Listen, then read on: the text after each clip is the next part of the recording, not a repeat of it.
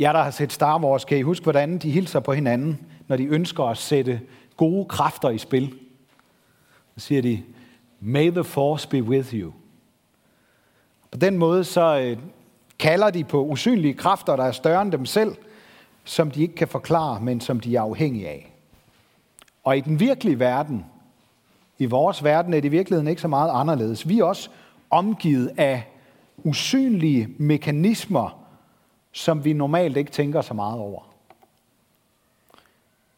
På Aros øh, Kunstmuseum, der har de øh, lige nu sådan en, øh, en ret tankevækkende installationsvideo, hvor man ser et par hænder spille internationale og Marsiliesen sådan oven i hinanden. Altså de her revolutionssange fra øh, Frankrig og fra, øh, øh, fra Sovjetunionen. Og det, der er sådan lidt spooky, det er, at på et tidspunkt, så holder hænderne op med at bevæge sig. Men tangenterne bliver stadigvæk trykket ned. Og det bliver sådan meget disharmonisk og sådan nogle ting. Øhm, det, der, det, der sådan er, er betydningen i øh, installationen, der tror jeg, det er i hvert fald noget af det, det er, at revolutionens usynlige kræfter overtager individets vilje. Men i vores verden er der også kræfter på spil. Og gudskelov, så findes der også en god, usynlig kraft, som tager over. Prøv at tænke på, hvordan for eksempel planter og dyr og mennesker bliver til og vokser. Vi kan jo godt beskrive, hvordan og hvornår, øh, og, og sådan, hvornår det sker og sådan noget. Og vi kan også skabe gode rammer for, for liv og vækst. Øh, endda helt ned i reagensglas og ned til de mindste atomer kan vi styre mange ting. Vi kan lede efter de helt rette betingelser for liv ude i rummet. Og vi kan gætte på, hvordan det hele startede. Men regne ud, hvordan livet blev til.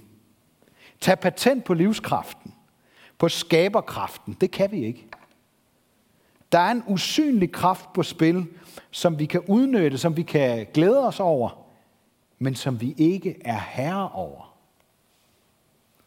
Den kraft, som vi alle er blevet til på grund af, og som vi sikkert alle sammen har undret os over, den kraft, der står bag alt liv på jorden, bruger Jesus som et billede på kræfterne i Guds rige. Hver gang jeg støder på en af Jesu lignelser, så bliver jeg mindet om, at kristendom ikke bare er noget, jeg skal forstå. Det bliver først levende, når vi lever os ind i det og lader det forandre vores liv og vores måde at tænke på. Folk dengang forstod heller ikke Jesus. Mange misforstod ham, og for de 12 nærmeste disciple, så kom der flere spørgsmål end svar, når Jesus begyndte at fortælle historier og lignelser. Der er flere eksempler på, hvordan disciplene sådan lige kommer hen til Jesus, efter han har holdt en eller anden tale, hvor han har brugt nogle billeder. Sådan, ah, undskyld Jesus, hvad, hvad mente du egentlig med, med det der, du sagde? Og derfor så skal vi prøve at være disciplene, der lige går hen og spørger, sig mig engang, hvad mente du egentlig? Vi skal prøve at gå lidt spørgende til det, som Jesus fortæller.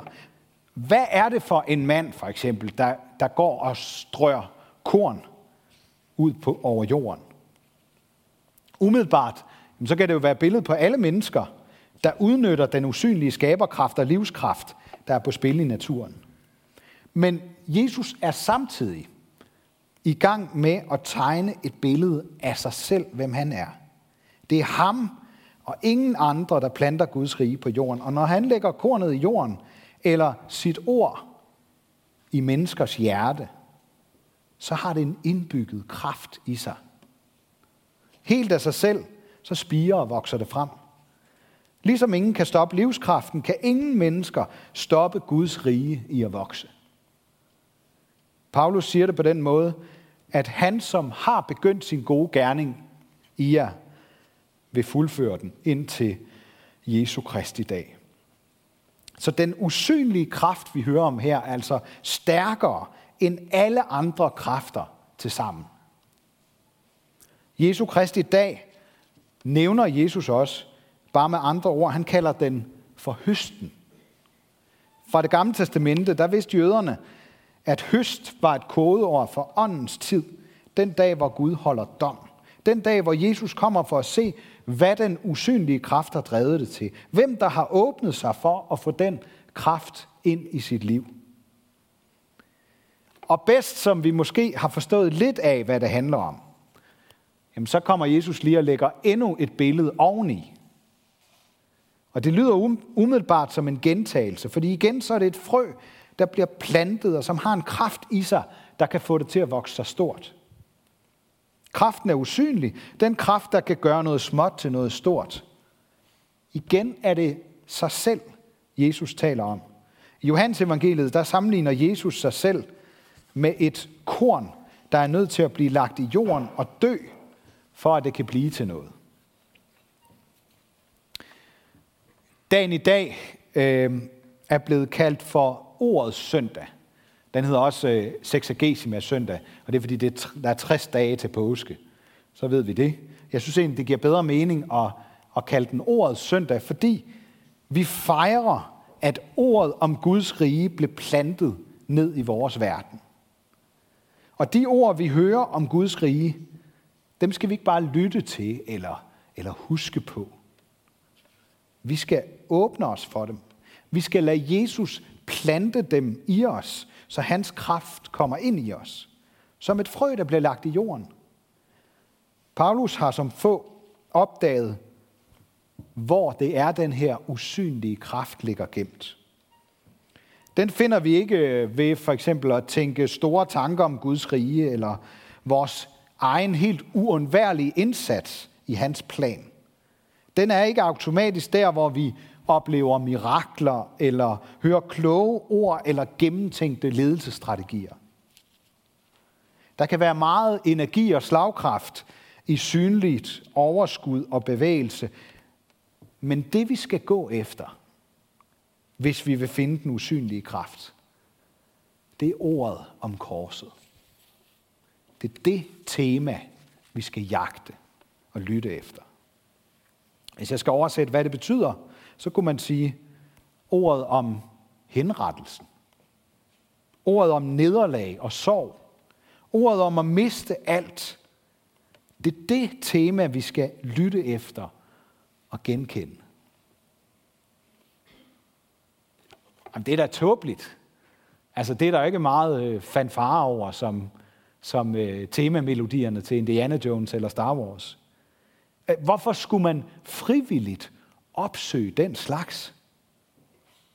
Der er der ikke nogen logisk grund til det. Måske er der også nogle af jer, der har oplevet det der frustrerende, der kan være i at have en rigtig god snak om kristendom med et andet menneske, som, som pludselig går i stå. For når vi kommer ind på det der med korset, det der med alvoren i, at Jesus var nødt til at dø, for at vi kan slippe fri af syndens straf. At noget i os er nødt til at dø, for at det nye liv kan vokse frem. At vi, som Jesus siger det, er nødt til at miste vores liv, for at vi kan vinde det. Så er det, at mange begynder at ryste over bærene på hovedet. Hvad skal vi dog bruge det gamle tema til? Hvor blev glæden og det livsbekræftende af? Hvad er det for en underlig, svag Gud, du tror på? Paulus fortæller os, at Gud i sin visdom besluttede at frelse mennesker, som tror gennem dårskab, gennem tåbelighed. At ham, der skulle frelse og fri, selv blev fanget og korsfæstet. Kan I se det? Ham, der skulle komme og gøre den afgørende forskel, han står selv af og dør. Det virker meget lidt klogt. Som et ubetydeligt frø, der ikke ser ud til at kunne blive til noget som helst, med mindre man regner den usynlige kraft med. For ordet om korset, det er intet mindre end Guds skjulte visdom. Det er Guds maskerede træk, der vender op og ned på verdenssituationen. Lidt som øh, Danmarks nok dygtigste skakspiller gennem tiderne, Bent Larsen, der er verdenskendt for at lave de mest uforudsigelige og tåbelige træk. Altså hvor folk står og ryster på hovedet. Hvorfor gjorde han det? Hvorfor forærede han en brik? Han kunne finde på at ofre en af de mest værdifulde brikker i skakspillet, og så alligevel ende med at vinde. Fordi det tåbelige træk i al sin åbenlyse svaghed var stærkere end modstanderens klogskab. Gud har gjort det umulige træk. Han offrede kongen, og han endte med at vinde. Ordet om korset er ordet om at ofre alt, sætte alt på et bræt. Ordet om korset, det er sejrens begyndelse, det er alt sorgs trøst. Det er ikke bare ordet om henrettelsen, men det er også ordet om hengivelsen. Jesus tog vores straf, så vi kan leve i frihed. Han tabte sit liv, for at vi kan vinde gennem hans sejr over døden. Det er Guds skjulte visdom, og det er den usynlige kraft i Guds rige. Når Jesus bruger billeder, så er de ofte hentet fra hverdagen, eller i det her tilfælde jødernes bibel, det gamle testamente. Og jeg har lyst til, at I skal prøve at høre, hvad der står i Ezekiels bog, kapitel 17. Og jeg tror, vi kan få det op på en slide, så I kan følge med. Og måske kan I genkende temaet, det her med dårskaben, med ordet om korset i de her ord.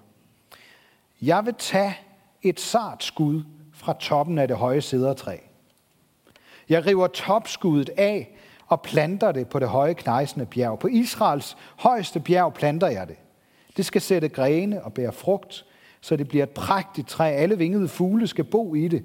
I nålehanges skygge skal de bo. Så skal alle skovens træer forstå, at jeg er Herren. Jeg ydmyger det høje træ og ophøjer det lave. Jeg lader det friske træ visne og lader det visne blomstre. Jeg, Herren, har talt, og jeg vil gøre det. De her ord handler blandt andet om Israels folk, men det handler også om noget andet. Fordi Jesus udlægger med sit billede, at det er ham, der er det høje træ. Han ydmyger sig. Han bliver beskåret og plantet på bjerget, så fuglene kan bo i det. Han visner, for at vi skal komme til at blomstre. Det visne træ, der blomstrer, det er korset. Det er forbandelsens sted. I 5. Mosebog, der står der, at den, der hænger på et træ, er forbandet. Jesus blev forbandet, for at vi kan blive velsignet. Prøv at tænk på det næste gang, I hører velsignelsen. Korsets tegn kommer til sidst som et bevis på, hvad det kostede Jesus at kunne give os Guds velsignelse. Religionerne, de, øh, de søger efter Guds gunst, eller gudernes gunst og velsignelse, eller efter det, der kan give livet en eller anden form for mening. Men religionerne er ikke vejen til Gud. Det er den form for kristendom, der er centreret om mirakler eller kloge retoriske ord, heller ikke, sådan set. For Guds kraft og visdom skjuler sig under sin modsætning.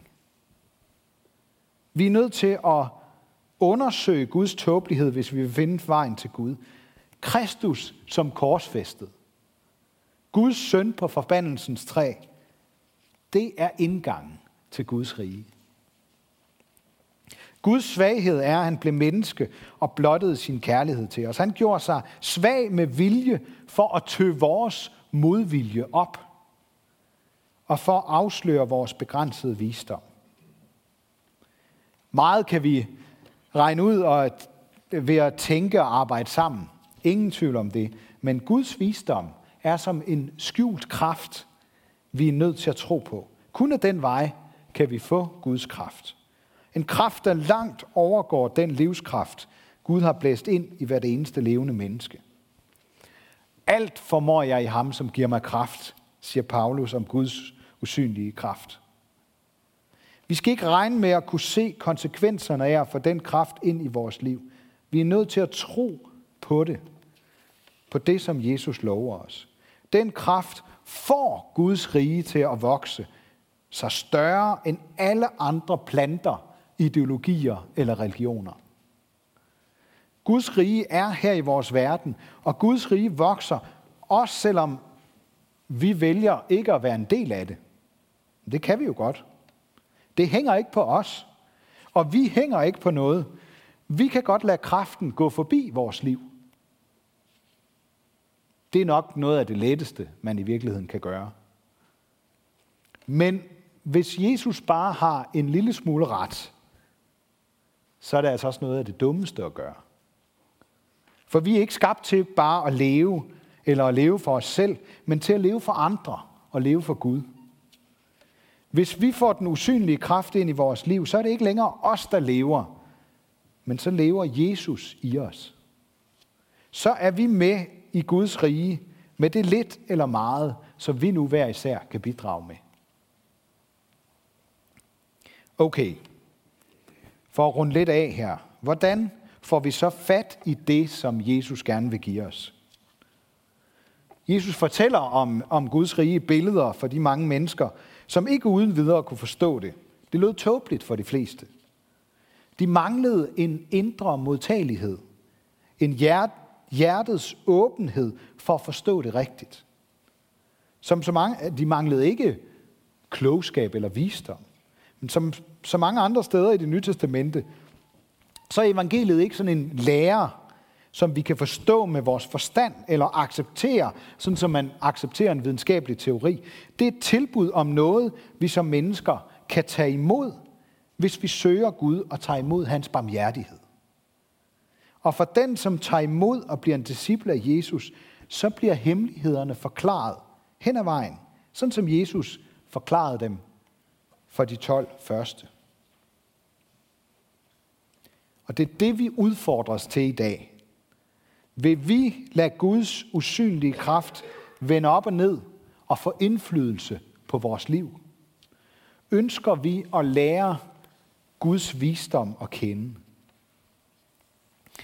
Af gode grunde, så kan jeg ikke vide, hvor I er henne hver især i alt det her. Men jeg vil bare ønske for dig, at du genkender korstemaet og beder Gud om at sætte sin gode kraft i spil i dit liv. For det er det allervigtigste, vi kan gøre. May the force be with you. Ære være Gud, vores far, der har skabt os i sit billede. Ære være Guds søn, der tog vores straf, så vi kan leve i frihed. Ære være den usynlige kraft, Helligånden. Ham, der gør Guds kærlighed levende for os.